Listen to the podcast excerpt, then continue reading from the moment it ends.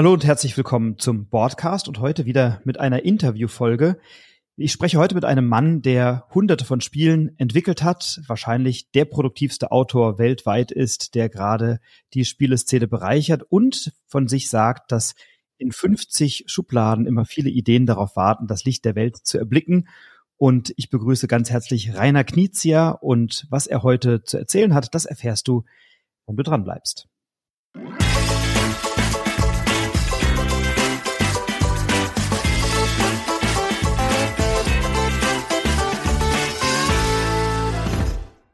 Hallo lieber Rainer, schön, dass du da bist. Danke, dass du dir die Zeit nimmst. Ähm, schön, dich kennenzulernen und ich bin sehr gespannt, was du uns zu erzählen hast. Denn du bist ja, ich habe es eben in der Anmoderation gesagt, einer der produktivsten, wenn nicht der produktivste Autor, den die Spieleszene so zu bieten hat. Wo holst du diese ganzen Ideen her? Wo kommt das alles her?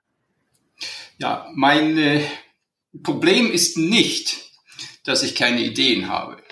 Äh, du hast, glaube ich, in der Anmoderation gesagt, 50 Schubladen. Inzwischen äh, durch äh, Corona sind es 100 Schubladen geworden, weil wir lange Zeit nicht testen konnten. Aber für mich ist es eher, also im positiven Sinne, der Fluch der Ideen.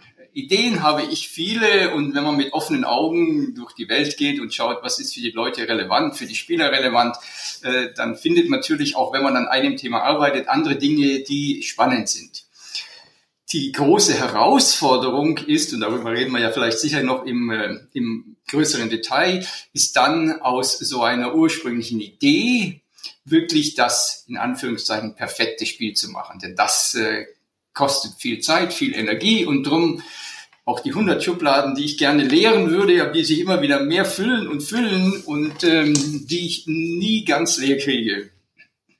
Du hast das perfekte Stichwort schon gegeben, nämlich ähm, die Frage, wie reifen solche Spiele oder wie erarbeitest du sie oder wie testest du sie? Ich habe mal in einem Interview von dir gelesen zu deiner Zeit, als du noch in England gelebt hast, in London, hattest du eine sehr rege Testgruppe, mit der du dich regelmäßig getroffen hast, aus der wirklich auch so, ich sag mal, eine professionelle, ein fester Kern professioneller Testerinnen und Tester geworden ist. Jetzt lebst du seit einiger Zeit wieder in München und hast dir dort das, ja, den Stamm neu aufbauen dürfen oder wieder aufbauen dürfen. Ähm, wie testest du diese Spiele? Wie arbeitest ja. du mit deiner Testgruppe? Ja, also es war eine große Testgruppe in äh, Windsor, Nähe von äh, London, wo ich gelebt habe. Äh, wir spielen natürlich im Abend immer nur in einer Runde oder am Wochenende nur in einer Runde. Das heißt, es sind dann verschiedene Gruppen und verschiedene Konstellationen, die fast jeden Tag äh, aufgetaucht sind, also dass wir Sachen testen können. Das war natürlich eine der, der Hauptherausforderungen äh, jetzt äh, im Rahmen des Brexits äh, zurückzukommen und in die Heimat nach München. Wie setze ich das fort? Da habe ich dann äh, schon bevor ich kam ein paar Vorträge an der LMU, also der Universität in München gehalten, wo es einen großen Spieleclub gibt. Äh, und so haben sich die ersten äh, jüngeren Leute, sage ich mal, Studenten gefunden, äh, die eine durchaus eine andere Sicht auf Spiele haben. Und äh, man sollte es nicht glauben. Ich habe ja früher in München gewohnt, bevor ich dann 23 Jahre in England hängen geblieben bin. Und äh, wir haben natürlich da in München auch schon getestet und diese Tester haben einfach hinter meinem Rücken 23 Jahre lang weitergespielt. Äh, und als sie wieder kamen, sind sie wieder aufgetaucht. Äh, und das ist jetzt die Montagsgruppe, da tauchen die munter auf und äh, wir spielen jetzt sozusagen aus der alten Garde heraus. Aber das ist natürlich ganz wichtig, äh, wie du schon gesagt hast, erfahrene Spieletester zu haben, die sich im Spielebereich gut auskennen, die viele Spiele kennen, ist sehr, sehr wichtig. Die dann auch äh, den Finger in die Wunde legen können. Mein Zitat ist ja immer, meine besten Spieletester sind die, die ich kontinuierlich erwürgen möchte. Äh, wir sind sehr nett zueinander, aber wir sind nicht nett zu den Spielen. Weil äh, das jetzt hole ich mal nicht so weit aus, aber es ist natürlich wichtig, dass diese Spiele wirklich sehr gut ausgereift und ausgetestet sind, bevor sie zum Verlag gehen. Weil wenn sie hinterher auf dem Markt sind, äh, dann hat man keine Chance mehr, was zu beeinflussen. Äh, jetzt aber zur eigentlichen Frage, wie testen wir und wie reifen die Spiele? Also eigentlich fragst du mich jetzt nach dem zweiten Teil. Der erste Teil ist ja mehr das Analytische, was im Kopf stattfindet. Äh, und der zweite Teil ist dann wirklich einen Prototyp zu basteln äh, und den zu spielen.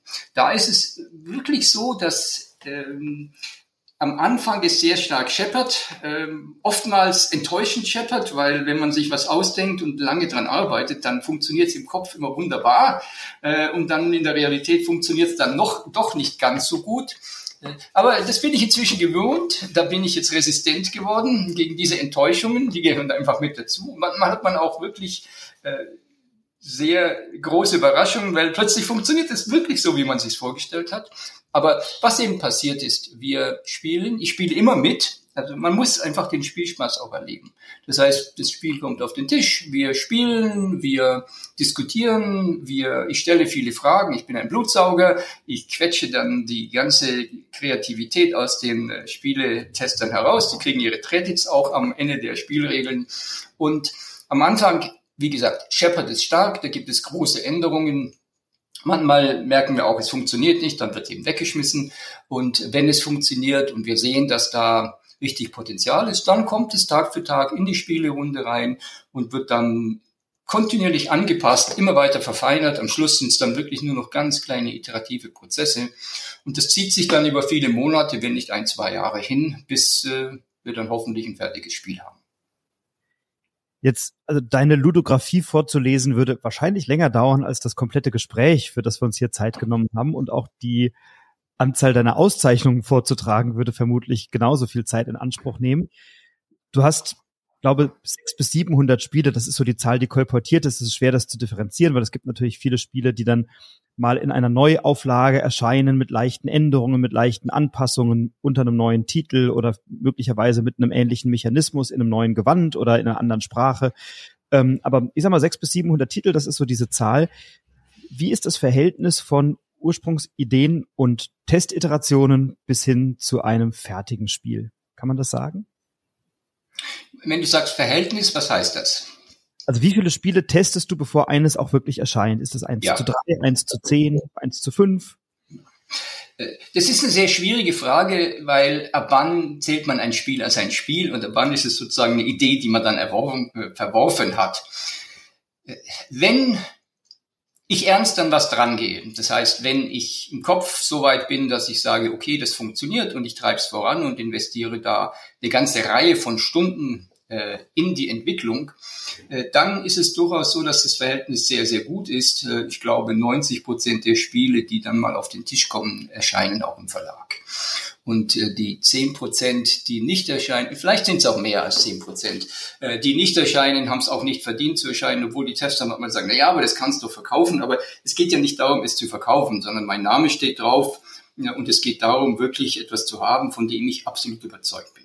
Natürlich kann man nie mit jedem Spiel es allen recht machen. Es fällt eben in verschiedene Kisten rein. Wenn ich ein einfaches Kartenspiel habe, ist es nicht für die Gamers manchmal. Und wenn ich ein Gamerspiel habe, ist es natürlich nicht für die Gelegenheitsspieler und so weiter. Da muss man auch aufpassen, dass man nicht in eine Kiste gesteckt wird, sodass die Erwartungshaltung immer das eine Spiel ist, das daraus kommt. Diese diese Herausforderung haben ja Verlage auch, dass sie in eine Kiste, in eine Ecke gestellt werden. Aus dieser Ecke will ich mich natürlich befreien und das mache ich durch eine ganze Variation von Spielen, Kinderspielen, die auch die, äh, die Spieler und die Fans jetzt verstanden haben, dass man eben gucken muss, was ist denn für mich und was ist für eine andere Zielgruppe.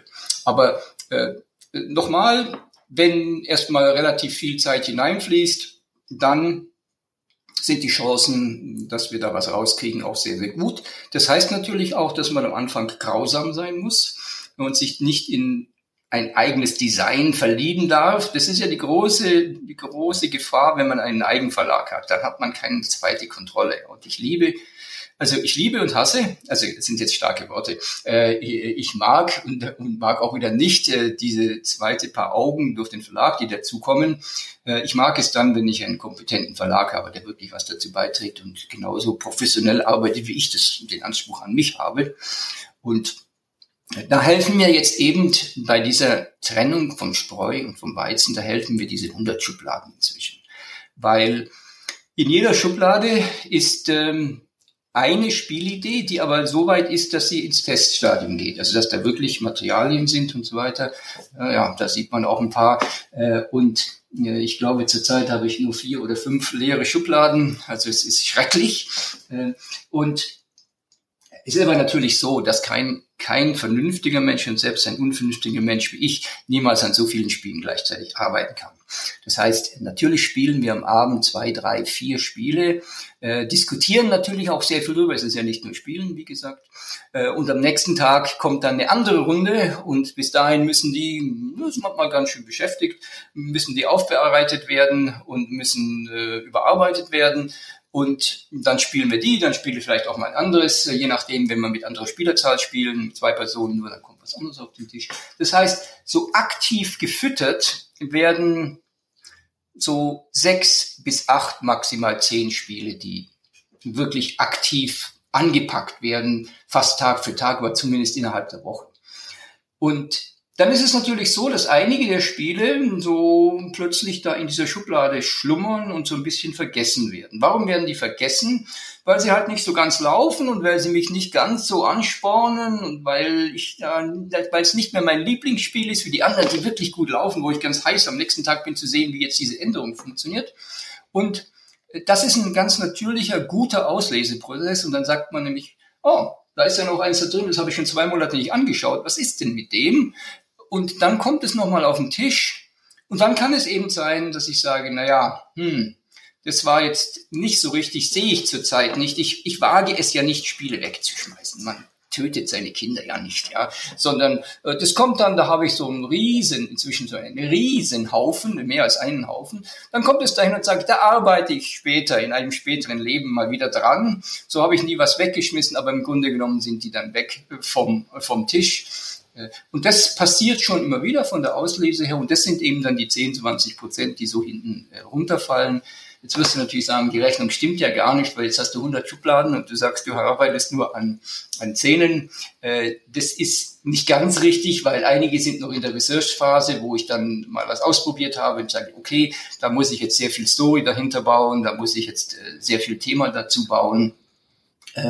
Und es sind auch ein paar sagen wir größere epische Sachen da oder ein paar Erweiterungen von Marken da, äh, die dann eben geplant sind, dass sie 25 oder 26 auf den Markt kommen und die sind jetzt schon mal in der Entwicklung äh, und sind schon mal angelegt. Äh, das heißt, es sind jetzt nicht alle, die da nicht diese Woche drankommen, dass die vergessen sind und mehr auf den anderen Stapel kommen. So ist es nun auch wieder nicht. Und natürlich, und natürlich, und natürlich sind dann, und das ist eigentlich das Schlimmste von allem, sind da, besonders ich habe so Farbmarkierungen auf den auf den Schubladen, sind da einige in Orange oder gar Rot markiert. Das sind meine High Potentials, das sind meine strategischen Projekte, wo ich dann versuche, wirklich äh, neue Trends oder wegbereitende Dinge zu machen. Die lassen sich halt leider nicht so mal zwischen zwei Interviews oder zwischen zwei Telefonaten oder so an einem Nachmittag, bevor die Spielergruppe kommt, äh, ausarbeiten. Dafür brauche ich dann mehrere Tage am Stück, wo ich nicht gestört bin, wo ich äh, auch nicht durchs operative Geschäft im Büro aufgehalten werde oder beeinflusst werde. Und dafür würde ich mir viel, viel mehr Zeit wünschen, weil das sind natürlich die Sachen, die eine besondere Herausforderung sind und wenn sie gut ausgehen, dann eben ähm, ein Vice City oder ein Eldorado werden, also etwas, was einfach wirklich was Neues auch äh, beiträgt. Ja.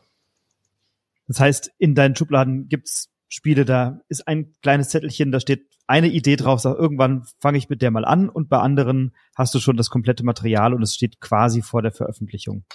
Ähm, das ist leider nicht so, ich schummle ein bisschen. Ich habe auch noch äh, da hinten 20 so ganz kleine, dünne Schubladen. Da kommen die Zettel rein. Das reicht aber nicht. Das heißt, ich habe da hinten auch noch eine große Schublade, wo alle Zettel zusammen drin sind. Nein, nein, also die Schubladen sind schon ordentlich gefüllt. Äh, ich habe ja immer die Verzweiflung, wenn die 100 voll sind, das will noch eine finden, dann muss ich gucken, was ich mache. Kriege ich jetzt eins fertig oder ist eins so dünn, dass ich es noch in die Zettel äh, nachher rüber tun kann?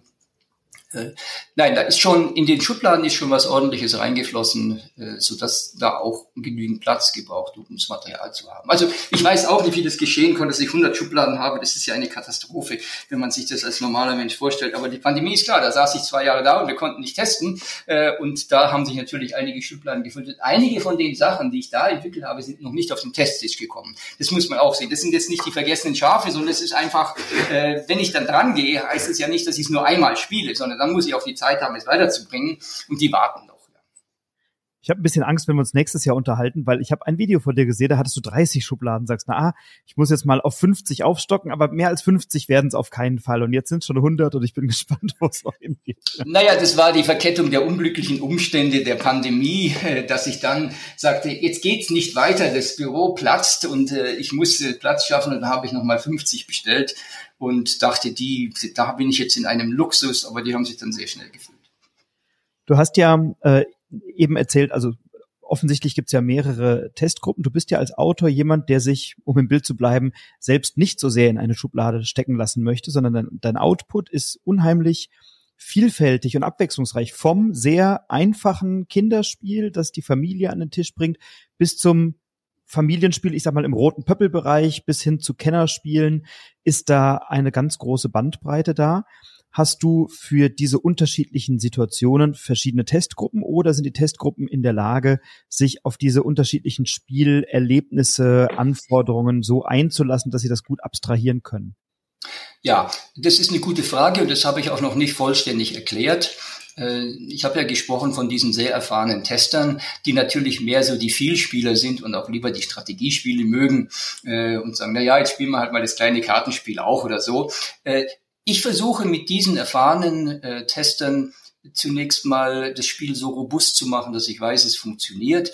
Aber in einer Endphase, dann also in dem, in dem späteren Teil, werden alle Spiele auch mit dem Zielpublikum gespielt. Das heißt, es werden dann mit Kindern gespielt, die werden dann mit Gelegenheitsspielern gespielt. Das Problem ist, wo findet man die Gelegenheitsspieler? Sobald ich mit denen spiele, werden die begeistert und dann werden die wieder Vielspieler und dann hat man sie wieder verdorben als Gelegenheitsspieler. Aber ja, sie werden dann mit dem Endpublikum gespielt. Es ist ja un, unmöglich, ein Kinderspiel zu machen und das nie mit Kindern zu spielen. Das, das geht natürlich nicht. Also man darf sich nicht einbilden, ja, ja, das ist, man darf sich nicht einbilden, dass man sozusagen ja alles ausrechnen kann und alles sich im Kopf ausdenken kann und man dann schon weiß, wie es geht. So geht's eben nicht. Äh, dazu die Episode. Ich hatte, ich fahre in letzter Zeit immer mal wieder zwei Wochen weg war jetzt gerade vor einer Woche, die zwei Wochen, also ich bin jetzt gerade diese Woche wieder zurück, war also zwei Wochen weg äh, und fahre dann an einen Ort, der irgendwie inspirierend ist, aber vom Prinzip setze ich mich dann da ins Hotel oder in die Wohnung und arbeite zwei Wochen lang an diesen größeren Designsälen. Ja. Und da habe ich in diesem Zusammenhang eben auch ein Spiel fertig gemacht für einen Verlag, das wir schon lizenziert hatten, wo ich aber die Grafik nochmal überarbeiten wollte. Es war fertig getestet und dann habe ich das aufgeschrieben und alles fertig gemacht, damit man es abliefern kann. Und dann bin ich am Schluss noch drüber gegangen und habe gesagt, okay, jetzt haben wir da relativ viele solche Plättchen drin mit verschiedenen äh, Zahlen, so Einser, Zweier, Dreier, Fünfer.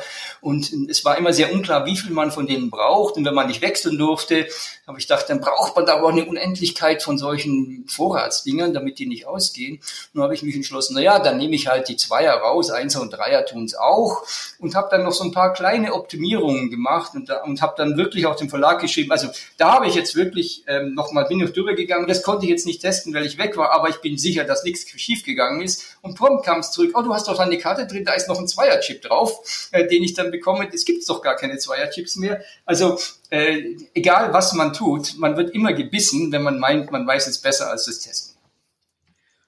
Wie, du hast eben gesagt, du, du, du liebst und gleichzeitig hast, aber oder fürchtest ja, du. Hass ist ein starkes Wort. Ja. Hass ist, aber ich weiß, was du meinst. Ne? Du, du kommst da mit einem Produkt, von dem du überzeugt bist und von dem du begeistert bist, zu einem Verlag und dann kommt das Marketing und dann kommt der Vertrieb und dann kommt der Redakteur oder die Redakteurin und sagen so, da müssen wir jetzt aber noch mal ran. Ähm, das sind wahrscheinlich manchmal auch anstrengende Auseinandersetzungen zwischen einerseits dem, von dem du überzeugt bist, was sich in vielen Runden bewährt hat, und dem, wovon der Verlag überzeugt ist. Wie gehst du damit um? Beziehungsweise wie sind diese Gespräche oder diese Auseinandersetzungen über die Qualität, über die Machart, über die Themen, über die Mechanismen? Ja, diese Auseinandersetzungen sind es eigentlich nicht. Also ähm, wenn ich mit dem Verlag zusammenarbeite, dann ähm, ist es ja in der Regel so, dass der Verlag ähm, vielleicht das eine oder andere noch ein bisschen ändern möchte, anpassen möchte. Manchmal geht es auch noch um eine Änderung äh, vom Thema her. Das hat dann größere Auswirkungen, aber ist natürlich auch möglich. Und ja, das ist okay, da bin ich auch relativ relaxed. Ich sage manchmal, solange der Verlag nicht 20, das ist aber böse, nicht 20 Prozent, mehr als 20 Prozent von der Qualität runterschneidet, ist gut. Ähm, aber es ist böse gesagt. Das heißt, äh, das sind Diskussionen, wo äh, so ein bisschen auch Geschmackssache mit reinkommt. Und äh, da will ich jetzt nicht komplizierter sein. Also es ist nicht so, dass ich mich dann binde und gar nicht möchte, weil man verbaut sich ja dann auch die Möglichkeit, mit Verlagen was zu veröffentlichen. Nein, es geht eigentlich eher darum, dass ich erwarte, dass der Verlag dieses Projekt dann auch professionell umsetzt und es nicht verhunzt. Verhunzen heißt jetzt nicht, dass er, dass der Verlag äh, jetzt Änderungen bewusst einführt, äh, die wir dann diskutieren und die dann ja auch getestet werden müssen. Äh, es ist nicht meine Lieblingsbeschäftigung, Änderungen intern noch zu testen. Aber es geht mehr darum, ich, ich, ich schreibe ja Regeln auf für den Verlag, weil wir wissen ja, wenn wir das Spiel entwickeln, im allergrößten Teil der Fälle nicht für welchen Verlag das Spiel letztlich sein wird. Und insofern schreibe ich die Regeln für die Redaktion und jeder Verlag hat ja seinen eigenen Stil. Und da fängt die große Problematik an, äh, wenn ich mir dann meine Regeln anschaue, die dann umgeschrieben wurden und in dem Stil sind, dann stimmen die hinten und vorne nicht. Das ist leider inzwischen in der Vielzahl der Fälle sehr grauenhaft und wird dann ein Blutbad. Und ähm, wenn ich mir das so anschaue, dann schüttle ich immer den Kopf und sage, also inzwischen ist es so, ich schaue mir nur, nur noch druckreife Daten an, weil dann kriegt man die Sachen und dann findet man 212 Fehler. Und das ist schon in diesem, in diesem Umfang, ja, bei größeren Spielen. Und der Verlag sagt, na ja, ja, das hätten wir alles auch noch selber gefunden und das Layout haben wir noch gar nicht gemacht und die Bilder, die haben wir natürlich auch noch nicht, das haben wir noch gar nicht alles gemacht. Das heißt, inzwischen lasse ich mich auf sowas gar nicht mehr ein, sondern ich sage, also, ich will die druckreifen Raten, die für euch perfekt sind. Und dann habt ihr keine Ausrede mehr, wenn ich da noch Fehler finde. Und dann finde ich manchmal auch noch 70 Fehler, äh, dann kommt ihr nicht mehr drum rum. Und dann lege ich schon den Finger in, an eure Schläfe sozusagen und sage, was macht ihr da eigentlich? Und das ist was, was mir nicht Spaß macht. Und das ist was, was äh, sehr häufig auftritt. Dass es nur ganz wenige wirklich gute Regelschreiber gibt und wenige Verlage, die das wirklich im, im ähm, in der Hand haben und äh, ist, ich habe also ich sammle und wenn ich die Zeit hätte, würde ich mal ein Buch schreiben über Catastrophes in Rule Writing. Äh, das ist, ähm, also das ist einer der, der Aspekte, also diese Begleitung der Produktion. Da erwarte ich einfach, dass der Verlag das ordentlich macht. Bei Grafiken kann man drüber schauen, bei Grafiken geht es manchmal auch so schief. Wir hatten letztes Mal einen Fall, dass die Veröffentlichung gescheitert ist daran, dass äh, die Illustratorin immer wieder Sachen in den Spielplan eingebaut hat. Da war dann eine Mauer da zwischen zwei, zwischen zwei Feldern, die überhaupt verbunden waren und so. Und die hat sich lauter Sachen einfallen lassen und dann war da eine Insel und dann war da auf der Insel noch Felder. Also das waren lauter thematische Sachen, die dir suggeriert haben, dass da ein Unterschied ist und eine Unterbrechung ist, die aber funktional gar nicht da war. Ja, und der Verlag hat das überhaupt nicht gesehen und man konnte gar nicht erkennen, was war ein Feld und was war nicht ein Feld. Und, äh, und die haben es nicht zustande gebracht, diesen Spielplan so zu machen, bis wir dann sagten, es geht einfach nicht, wir können es nicht. Ja, ja. Ähm, aber und dann geht's natürlich, wenn ich auf die Regeln zurückkomme, und das ist natürlich der aufwendigste Teil, dann geht's natürlich äh, noch in die Übersetzung hinein. Ja. Und ich habe zwei, zwei Beispiele aus der allerjüngsten äh, Vergangenheit, äh, letzte Woche und diese Woche. Ähm, inzwischen sind wir ja politisch sehr korrekt im Deutschen oder sollen es sein und da sind sehr viele Sensibilitäten drin und da darf man gar nicht sagen, sonst wird man sofort mit einem Shitstorm belegt. Äh, alles gut. Ähm, also ist jetzt Spieler ein Unwort geworden. Ähm, Spielende ist scheinbar auch nicht gut, sondern jetzt wird einfach von einer Person gesprochen, ja. Und ähm, das heißt, äh, in einem unserer Regeln, ich, also ich schreibe ja meine Regeln grundsätzlich in Englisch auf, dann habe ich nicht das Problem. Ähm, aber das heißt, ähm, die Redakteurin hat wirklich sehr versucht, jetzt äh, das Wort Spieler zu vermeiden. Ähm, und dann kam der Übersetzer daher die hat also immer Person gesagt und der hat dann auch gesagt, the person so und so und dann hat er immer gesagt, the people do this and this, da waren dann schon zwei Begriffe da.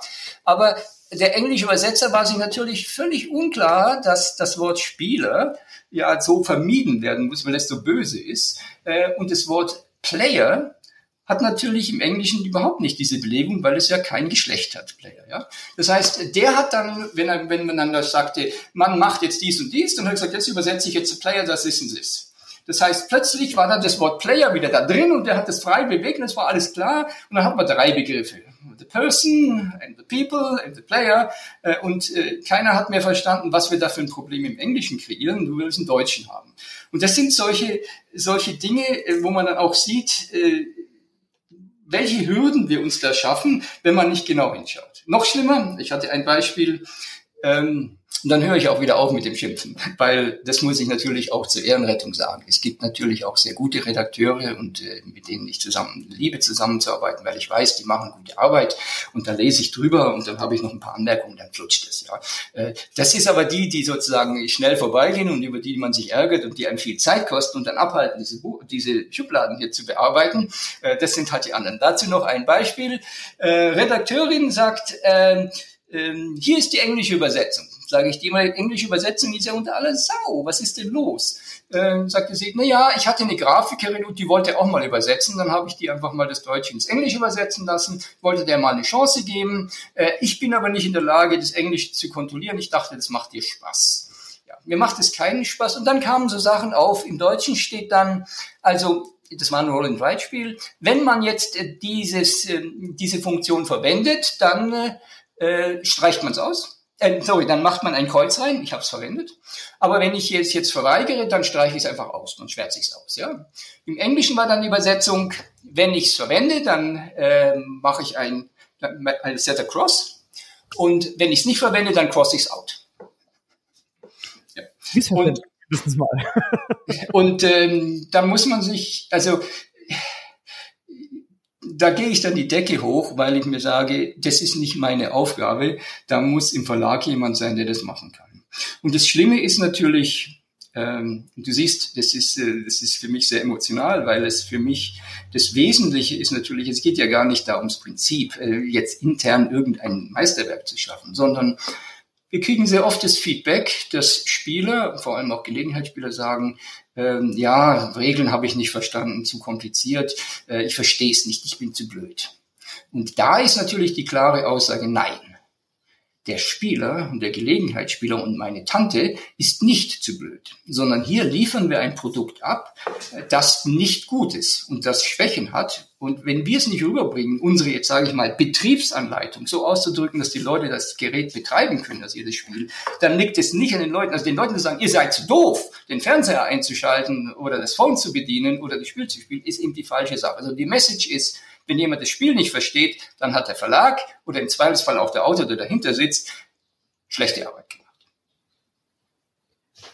Also man merkt die Emotionalität und ich glaube, die ist auch berechtigt zu sagen, ne, wenn wenn äh, wenn ich einen professionellen Anspruch habe und hier was abliefere, dann erwarte ich das von der von der anderen Seite auch. Ne? Und da gibt's natürlich wahrscheinlich Projekte oder Verlage oder Redakteurinnen, Redakteure, mit denen du jahrelang zusammenarbeitest und dann hat man sich auf so eine gemeinsame Arbeitsweise, Kommunikationsweise eingerichtet und mit anderen muss man sich eben wieder neu erarbeiten.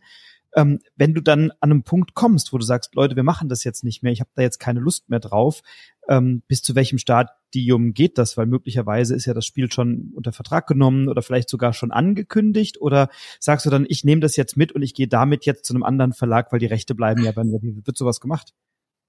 Nein, also dieses Beispiel, das ich da erwähnt habe, wo die Grafik sozusagen äh, völlig außer Kontrolle geraten ist. Das war ein Projekt, das schon zwei Jahre zu spät dran war äh, und wo der Verlag äh, eigentlich sehr viel später erst angefangen hat und dann, wir haben ja auch im Vertrag jeweils drin, wann so ein Spiel spätestens erscheinen muss. Da waren wir schon eineinhalb Jahre drüber. Das hatten wir dann noch vereinbart. Sie kriegen noch ein halbes Jahr.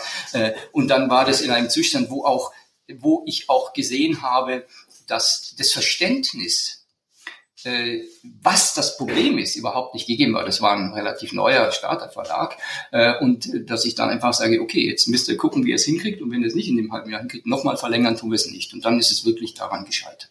Aber das ist eine der ganz, ganz wenigen Ausnahmen. In der Regel äh, höre ich halt dann auf, wenn ich sehe, das funktioniert überhaupt nicht und schick's den Verlag zurück und sagt, ihr müsst irgendjemanden professionellen damit integrieren, weil ich mache die Arbeit nicht für euch. Also ich gucke gerne als Endkontrolle drüber, aber ich bin kein Redakteur und ich, das ist auch nicht meine Aufgabe, die Redakteursarbeit zu machen. Das heißt, ich spiegel es dann schon immer wieder an den Verlag zurück und irgendwie müssen sich dann zu helfen wissen. Ich habe auch ein paar Empfehlungen von Leuten, die es dann gut als Freelancers machen können und dann müssen sie halt investieren, ja. Weil, aber es ist halt, äh, ja, es, äh, es ist halt, was mich immer wundert, was passiert denn mit Spielen, die von anderen Autoren sind. Kommt es da genauso vorbei oder läuft es dann einfach äh, durch? Äh, und das ist ja genau die Problematik, die ich anspreche mit, äh, mit guten Spielregeln. Gute Spielregeln zu schreiben ist eine Kunst. Gut, ich mache das, also ich mache das jetzt äh, 40 Jahre lang und ich bin Mathematiker. Und Mathematiker haben natürlich gelernt, äh, klare Begrifflichkeiten einzuführen, klare Terminologien, klare Definitionen. Und wenn ich einmal was definiere, dann halte ich mich da dran.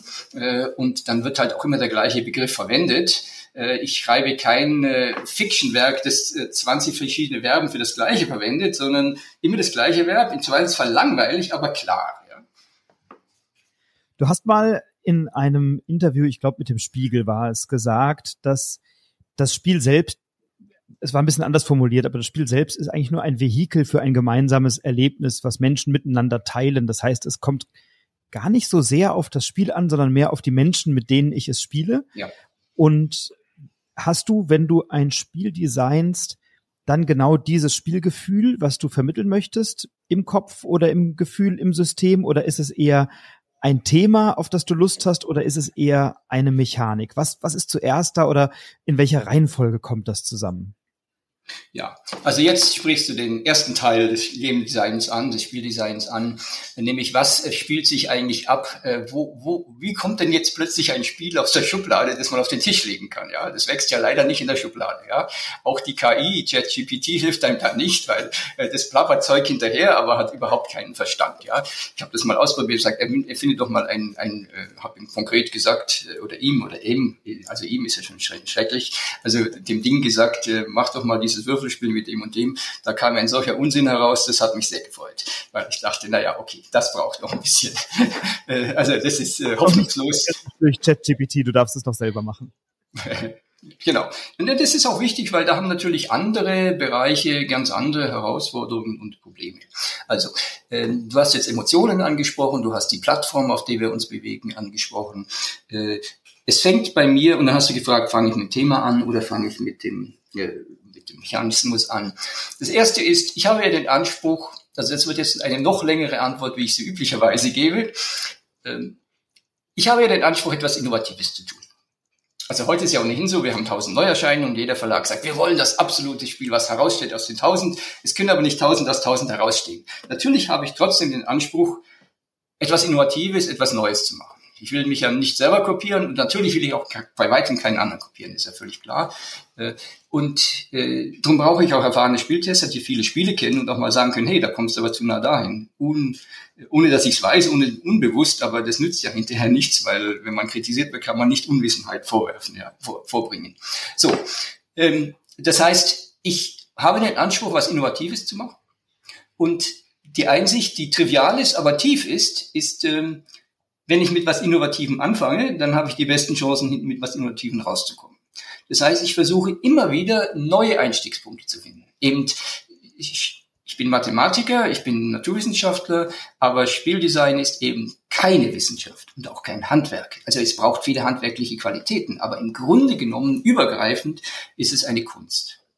Und äh, eine Kunst liegt eben nicht davon, dass ich 20 Schritte abarbeite nacheinander und immer den gleichen Weg entlang trapple, also da anfange und dann mich wundert, dass ich immer gleich rauskomme. Das ist die Einsteinsche äh, Zitat. Ähm, die größte Art des des Wahnsinns ist immer das Gleiche zu tun und neue Ausgänge zu erhoffen. Ja? Äh, das funktioniert also nicht. Das heißt, zu gucken, was ist relevant, und vor 20 Jahren oder 30 Jahren oder vor 20 Jahren, als ich die Klassiker gemacht habe, Euphrat und Tigris und Samurai und so weiter, da waren halt andere Sachen relevant, als sie heute relevant sind. Ja. Und äh, neue Einstiege zu finden, kann ich was mit ultraviolettem Licht machen, was kann man heute da machen? Oder natürlich gibt's jetzt auch wieder neue, neue Movies, also neue Filme, neue Bücher, wo man was aufsetzen kann, wenn man die Lizenz dazu bekommt. Das ist also der Anfangspunkt. Und dann geht es wirklich dahin, dass ich mich hinsetze die Augen schließe und mich in diese Spielsituation begebe. Äh, das heißt, das Spiel wird schon gespielt, bevor es im physischen da ist. Äh, ich habe dann einen Spieler rechts und einen Spieler links oder eine Spielerin links, um korrekt zu sein. Und dann weiß ich genau, was ich in meinem Zug mache und dann geht es darum, welche Emotionen will ich da empfinden und was tue ich eigentlich? Warum ist das jetzt interessant? Habe ich genügend, also ist es so, ah, ich möchte so viel tun und ich kann nur so wenig tun, das ist ja den Reiz, den ich haben möchte. Ja nicht, hm, eigentlich gibt es gar nichts zu tun, was soll ich denn jetzt wieder tun? Das ist eben nicht. Und zu gucken, reizt es und was passiert, wenn der andere am Zug ist? Habe ich dann auch noch Interesse zu schauen? Und dieses zu, zu empfinden und zu spielen. Im Grunde genommen spiele ich das Spiel natürlich nicht von vorn bis hinten, aber durch die einzelnen Züge, Anfangsstadium, Endstadium, was mache ich? Spiele ich es durch und es entwickelt sich bei mir im Kopf. Das ist ja genau die Sache, wo ich vorher sagte, wenn ich dann überzeugt bin, dann spielt es sich in meinem Kopf ganz fantastisch. Ich habe das beste Spiel aller Zeiten erfunden. Und dann kommt ja irgendwann mal die Prototyping-Phase, die, wenn man sie zu früh macht, eben keine richtige Aussage hat. Und wenn man sie, und das ist oftmals mein Fehler, zu spät macht, weil ich mich in dieses ätherische Design verliebe und dann hinterher feststelle, ja, so hat's halt doch nicht geklappt, ja, ähm, dann kommt eben the moment of truth, äh, das dann zu spielen. Und bei dem kommt jetzt auch diese Sache, ja, eigentlich geht's gar nicht so sehr ums Spiel, sondern ums Miteinander. Ja. Also für mich ist ein, ein Spiel eine Plattform. Ich möchte eigentlich den, den, den Spielern eine Plattform bereitstellen, auf die sie sich begeben können und miteinander interagieren können. Und äh, das Fantastische an so einem Spiel ist natürlich, da sind wir alle gleich. Da sind wir mal politisch wirklich korrekt, weil da, egal welches Geschlecht und welche Orientierung und welche Hautfarbe und Religion oder was immer, in diesem Spiel sind wir alle gleich. Ja, und da gibt's das nicht. Und dann ähm, können wir wirklich auf dieser Plattform in den gegebenen Regeln uns eben messen, kooperativ, kompetitiv Sachen ausprobieren äh, und da erwarte ich halt einmal, dass ich mich auf Spielen konzentrieren kann. Also Rollenspiel, dass ich da wirklich aufgehe in diesen Regeln. Dass ich nicht einen Verwaltungsapparat habe. Also Spiele, wo man fürchterlich verwalten muss und das noch und das noch und das noch. Das kann man digital machen. Äh, da macht die Verwaltung das im Hintergrund, aber ansonsten will ich spielen und will das, die Umgebung einfach halten. Aber ich erwarte auch, dass der Spieler sich einbringen kann durch seine Persönlichkeit. Äh, also, wenn ich ein Kartenspiel spiele wie Lama, ist es natürlich nicht so, dass ich jetzt das ganze Spiel verändern kann. Aber die Risikobereitschaft. Der eine steigt lieber früher aus, der andere zockt es zu Ende. Also, das sind verschiedene Persönlichkeiten. Das heißt, wenn ich mit unterschiedlichen Leuten spiele, dann verläuft das Spiel auch ein bisschen anders. Ja, weil ja, der spielt so, da muss ich mich darauf einstellen. Also genau diese Plattform, die sich dann ändert, je nachdem, wer auf der Bühne ist. Ja, und das versuche ich schon auch rauszubringen. Das kommt aber ganz natürlich dadurch, dass ich eben den Menschen und das Spielverhalten in den Vordergrund stelle und das, das, das eigentliche Verwalten gar nicht da sein sollte. Ja, oder so elegant machen möchte, dass es fast von selbst läuft. Ja. Spannend. Ähm du hast mal, du hast, du hast eben gesagt, du, du möchtest immer was Innovatives machen und trotzdem tauchen ja immer wieder auch mal Ideen aus früheren Spielen dann in neuen Spielen auf. Also wenn wir jetzt mal Witchstone nehmen, da ist der einfach Genialmechanismus natürlich ja. aufgegriffen, nochmal anders abgebildet. Ähm, das heißt, die Innovation muss sich gar nicht auf die Mechanik beziehen, sondern kann dann eben auch auf, auf das Thema sich beziehen beispielsweise oder naja, also jetzt sagen wir mal so, ähm, Innovation, man muss sich auch fragen, kann ich denn etwas schaffen, was so innovativ ist, dass es überhaupt nichts aufgreift, was in der Menschheitsgeschichte schon jemals da war? Äh, das gelingt nur sehr selten, ähm, aber es ist auch so, auch wenn ich mit Verlagen rede, sagen die natürlich immer ganz berechtigterweise, wollen was Neues. Nur wenn man zu innovativ ist, dann sind, dann dann ist der Zugang nicht mehr da. Ja? Also es soll eigentlich vertraut sein, aber doch neu sein. Ja? Äh, wenn jetzt alles zu innovativ ist und gar nichts mehr, gar nichts mehr da ist, an dem ich mich noch festklammern kann, dann äh, dann wird es auch wieder schwierig. Das heißt, man muss schon schauen, was ist eigentlich innovativ. Äh, natürlich habe ich noch ein Spiel. Ja, natürlich kann ich jetzt auch sagen, also ich habe keinen Spielplan mehr. Ich gehe auf die Wiese und spiele jetzt auf diesen grünen äh, Halmen, Gashalmen. Äh, aber irgendwann äh, bin ich dann nicht mehr im Spiel letztlich. Ja, aber ein schönes Beispiel dazu, äh, wo das manchmal gelingt und wo man selbst dann als äh, als jemand, der eigentlich behauptet, von sich ein bisschen Erfahrung zu haben, äh, gar nicht mehr wahrgenommen wird. Ähm, Richard Garfield. Erfinder von Magic the Gathering. Äh, als ich ihn, ich kenne ihn seit vielen, vielen Jahren, äh, ich habe ihn gesucht in Seattle in seinem Haus und er hat mir Magic the Gathering gezeigt, bevor es veröffentlicht wurde. Und ich habe Richard gesagt, ja, also Richard, das wird nix. Das ist äh, viel zu kompliziert und wer soll sowas spielen? Äh, also das hat dann sozusagen mit Expertenmeinungen sehr viel zu tun, auf die man sich verlassen kann. Äh, und was Richard da geschaffen hat, ist wirklich umwerfend, weil er hat eine ganz neue Dimension. In, man sagt sich, naja, Karten, Karten gibt es so lange, was kann man denn mit Karten noch was Neues machen? Ja, man kann halt doch immer was machen. Deckbau ist ja auch wieder was Neues mit Karten. Ja, und was er geschafft hat, ist einfach eine ganz neue Dimension dazu zu setzen, die aber so innovativ war, dass ich sie nicht verstanden habe und nicht gesehen habe, was das Potenzial ist. Ja. Und, aber er hat es natürlich geschafft, es durchzusetzen und dadurch sind ganze Fabriken gebaut worden und er ist Multimillionär geworden und viele, viele, ja, ich glaube, dass da Milliarden von Umsätzen über den Tisch gegangen sind mit, mit dann mit äh, Collectible Card Games, also mit äh, Sammelkartenspielen. Und äh, das ist jetzt wirklich so ein grundlegendes Ding. Aber man kann ja auch eine Stufe zurückgehen. Ich habe gerade Deckbauspiel erwähnt.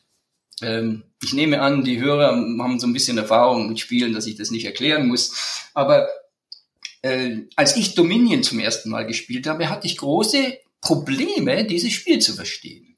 Weil es für mich ein sehr abstrakter Mechanismus war. Es ist ein genialer Mechanismus, ja. Also, weil sehr abstrakt war, was mache ich jetzt da? Es hat lange gedauert, bis ich reinkam. Und dann habe ich mich irgendwann dann erinnert und gesagt, ja, also wenn ich jetzt schon nicht schaffe, den Trend selber zu machen, weil es halt äh, viele gute Leute gibt, die, die auch die Ideen haben, die mir meine Ideen schon klauen, bevor ich sie habe, äh, dann ähm, versuche ich halt wenigstens einen Beitrag zu liefern, der nochmal eine neue Facette aufmacht. Ja? Äh, und äh, ich glaube, das ist ein schönes Beispiel mit Eldorado, weil ich wollte diesen Zugang aufmachen für die mehr Gelegenheitsspieler und da ist jetzt die Motivation, jetzt habe ich so einen Kartenstapel, meinen eigenen Kartenstapel. Naja, gut. Ähm, und jetzt bin ich aber auf diesem Spielplan. Und jetzt gehe ich da so die, die, den, den Dschungel entlang. Naja gut, dann spiele ich dann eine Machetenkarte und dann spiele ich dies und so komme ich dann voran. Jetzt sehe ich aber schon, dass da ein Fluss kommt. Und wie komme ich jetzt über diesen Fluss? Also jetzt naja, mit der Machete auf den Fluss einzuhauen, wird mich da nicht drüber bringen. Also muss ich ein Boot herhaben. Und jetzt die Frage, nehme ich jetzt schon das Boot mit, dann muss ich es lange schleppen, oder versuche ich es hinterher zu ihm, vielleicht kriege ich es dann, aber nicht, dann stehe ich vor dem Fluss wieder ein Idiot. Äh, also, jetzt habe ich dieses Boot. Jetzt bin ich über den Fluss gekommen. Gut, sehr schön. Und hinter dem Fluss kommt die Wüste. Und dann laufe ich halb durch die Wüste und frage ich mich, ja, warum schleppe ich denn eigentlich dieses Boot noch mit mir rum? Ja? Also ist klar, ich will neue Karten in mein Deck bekommen, ich will sie wieder rauskriegen äh, und äh, wann fange ich an und was tue ich und wie schnell laufe ich schon mal oder laufe ich langsamer und baue mein Deck stark aus, um dann hinterher aufzuholen.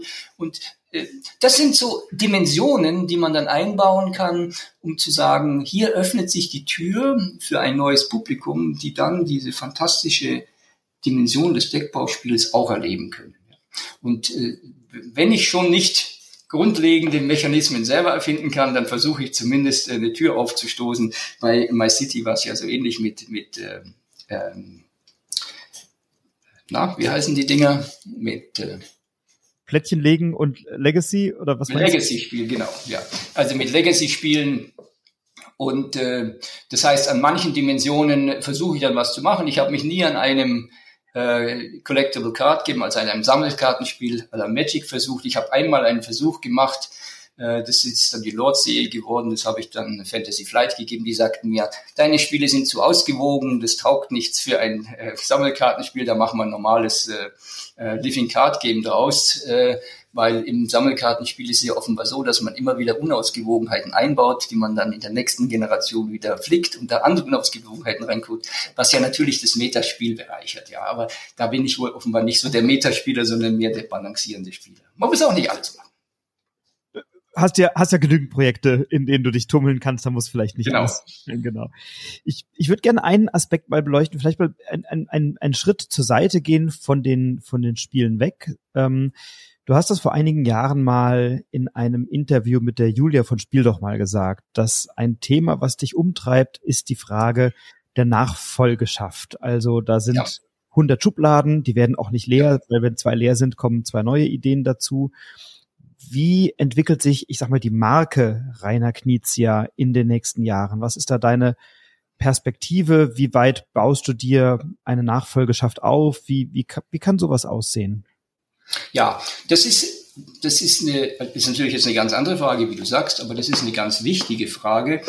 Da hat auch mit reingespielt die Rückkehr nach München, weil es war klar, dass ich früher oder später mal wieder zurück nach München komme oder zurück nach Deutschland komme. Äh, und insofern war es dann schwer, sich etwas Langfristiges in England aufzubauen, wenn man weiß, das ist da nicht für die Ewigkeit. Ähm, ich, ähm, Karen, ähm, meine Kollegin, ist ja inzwischen seit 18 Jahren bei uns äh, und die habe ich überreden können, dass sie von England mit nach Deutschland kommt äh, ist immer noch da. Du hast ja mit ihr auch das äh, Interview arrangiert. Äh, und ähm, das ist natürlich wichtig, Kernleute, wir haben über die Tester gesprochen, die konnte ich nicht mitnehmen. Mein Programmierer sitzt noch in England, das ist ja kein Problem. Ist nicht mein Programmierer, aber der Programmierer, der für mich auch was tut. Äh, und man soll nicht alles so besitzen wollen. Ähm, äh, und hier in München, in Deutschland, habe ich natürlich jetzt die Gelegenheit zu sagen, okay, hier sitzen wir und äh, inzwischen habe ich auch die Britta eingestellt äh, vor drei Jahren, die sich jetzt um äh, das äh, Licensing-Geschäft, also um die Platzierung der Spiele beim Verlag kümmert.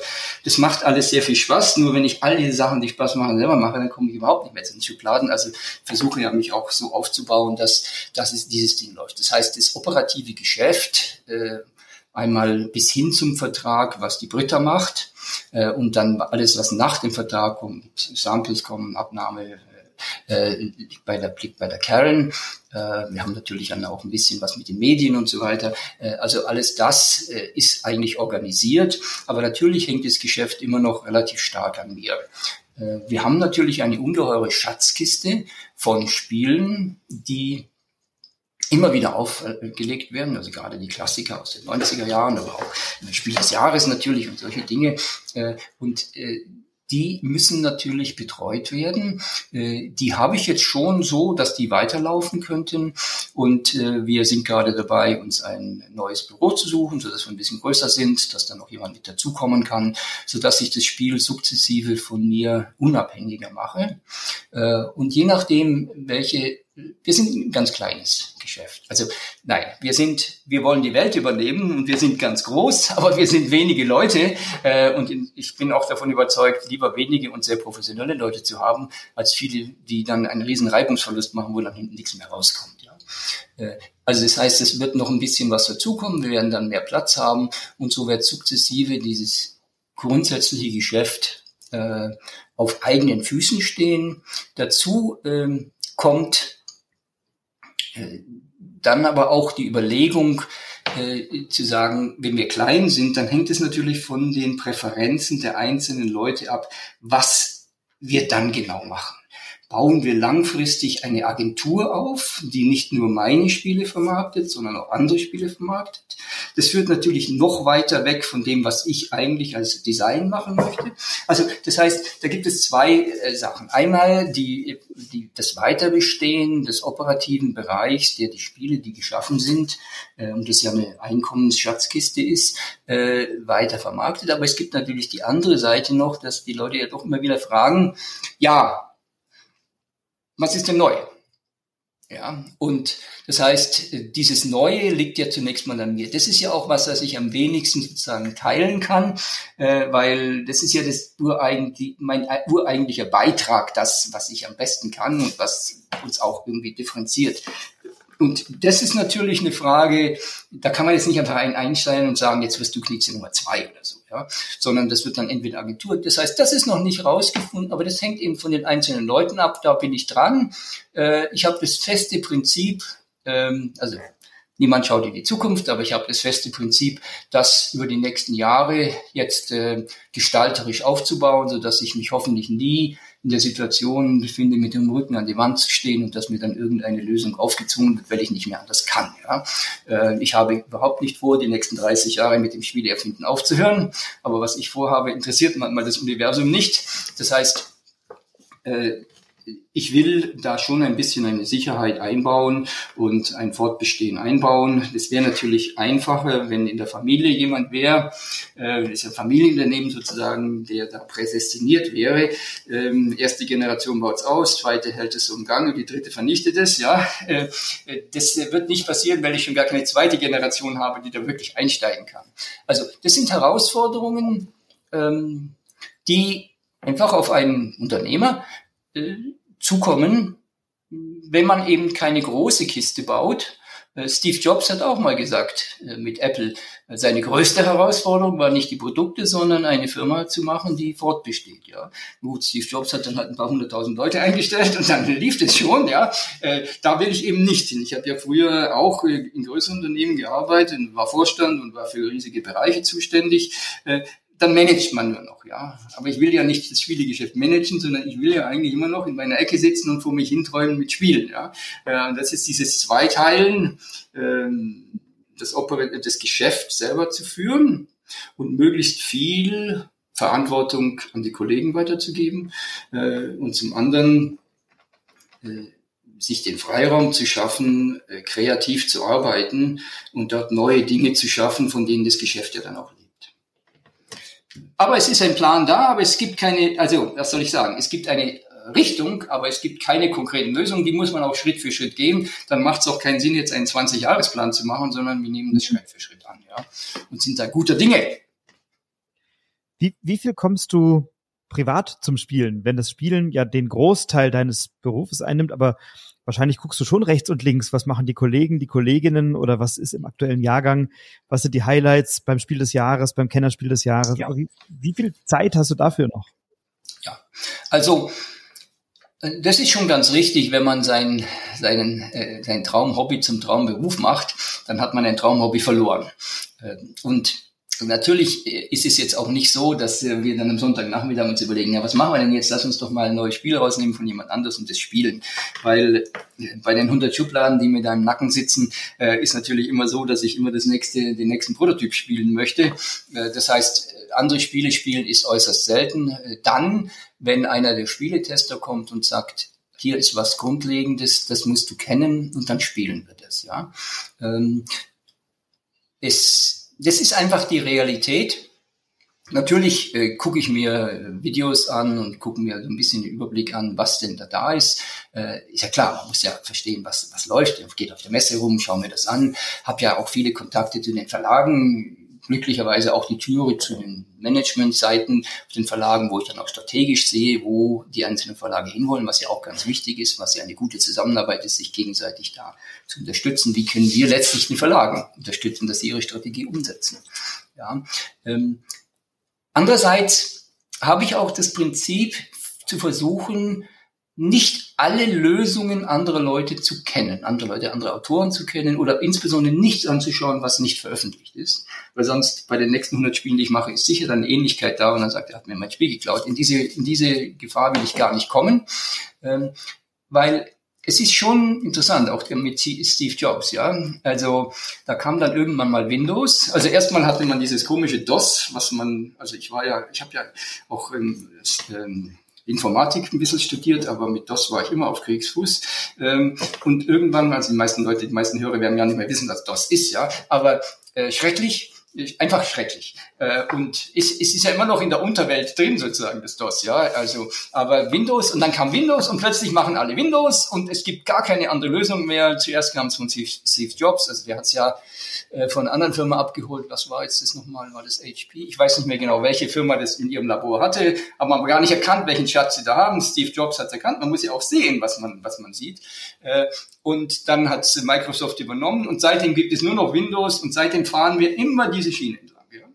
Und es gibt ja keinen mehr, der noch eine andere Lösung findet. Vielleicht hätte es ja noch eine viel genialere Lösung gegeben. Ja? Und das heißt, wenn ich einen Spieler finde, sind dabei ja sehr viele Einzelentscheidungen zu treffen. Ja, wie werden die Karten verteilt? Wie löse ich diese Konkurrenzsituation auf? Wie mache ich das und das? Und wenn ich da schon eine Lösung kenne, dann ist es ungeheuer schwer, wenn ich was Neues ausdenken, weil der, der, der Kopf ist dann da. So geht's und es geht nicht anders. Ja, es Windows, es geht nur noch Windows.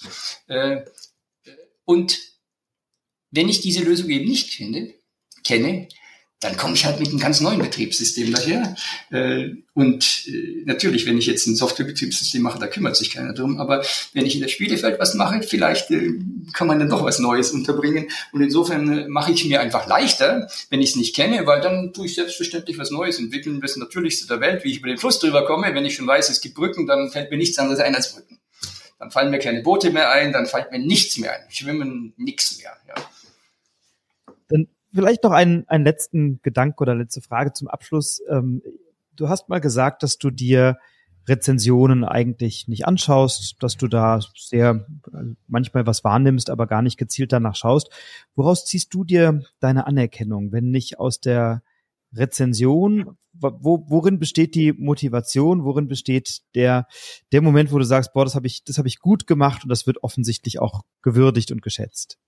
Ja, also sich aus Rezessionen Motivation zu holen, ist, glaube ich, ein sehr gefährliches Ding. Man darf sich nicht von der Meinung anderer Leute abhängig machen. Also man kann sie sehr wohl wahrnehmen, aber es gibt so, ich meine, ich habe so viele Spiele, es gibt so viele Spiele, ich könnte den ganzen Tag nur Rezensionen lesen und mich dann die Hälfte Zeit ärgern, die andere Hälfte Zeit freuen und so weiter. Das hat ja, hat ja gar keinen Sinn. Ja, das ist nicht mein Metier. Äh, für mich wir, wir sind in einer wunderbaren Welt der Spielebranche. Ich war ja in der Softwarewelt, ich war in der Finanzwelt, da sind die Leute alle so gleich gestrickt, ja. Also jetzt mal schwarz-weiß gemalt. Äh, in der Spielebranche sind wir alle sehr unterschiedliche bunte Vögel, die mit ganz unterschiedlichem Hintergrund daherkommen, aber alle vereinigt durch die Liebe am Spiel. Also wir sind nicht irgendwelche Product Manager von Procter Gamble, um ein Beispiel zu nennen, die dann irgendwas managen, Waschpulver heute und Parfüm morgen und dann zwischendrin mal zwei Jahre Spiele und da alles verhunzen und dann wieder weitergehen für den nächsten Karriereschritt. Ich mag die Leute sehr gerne.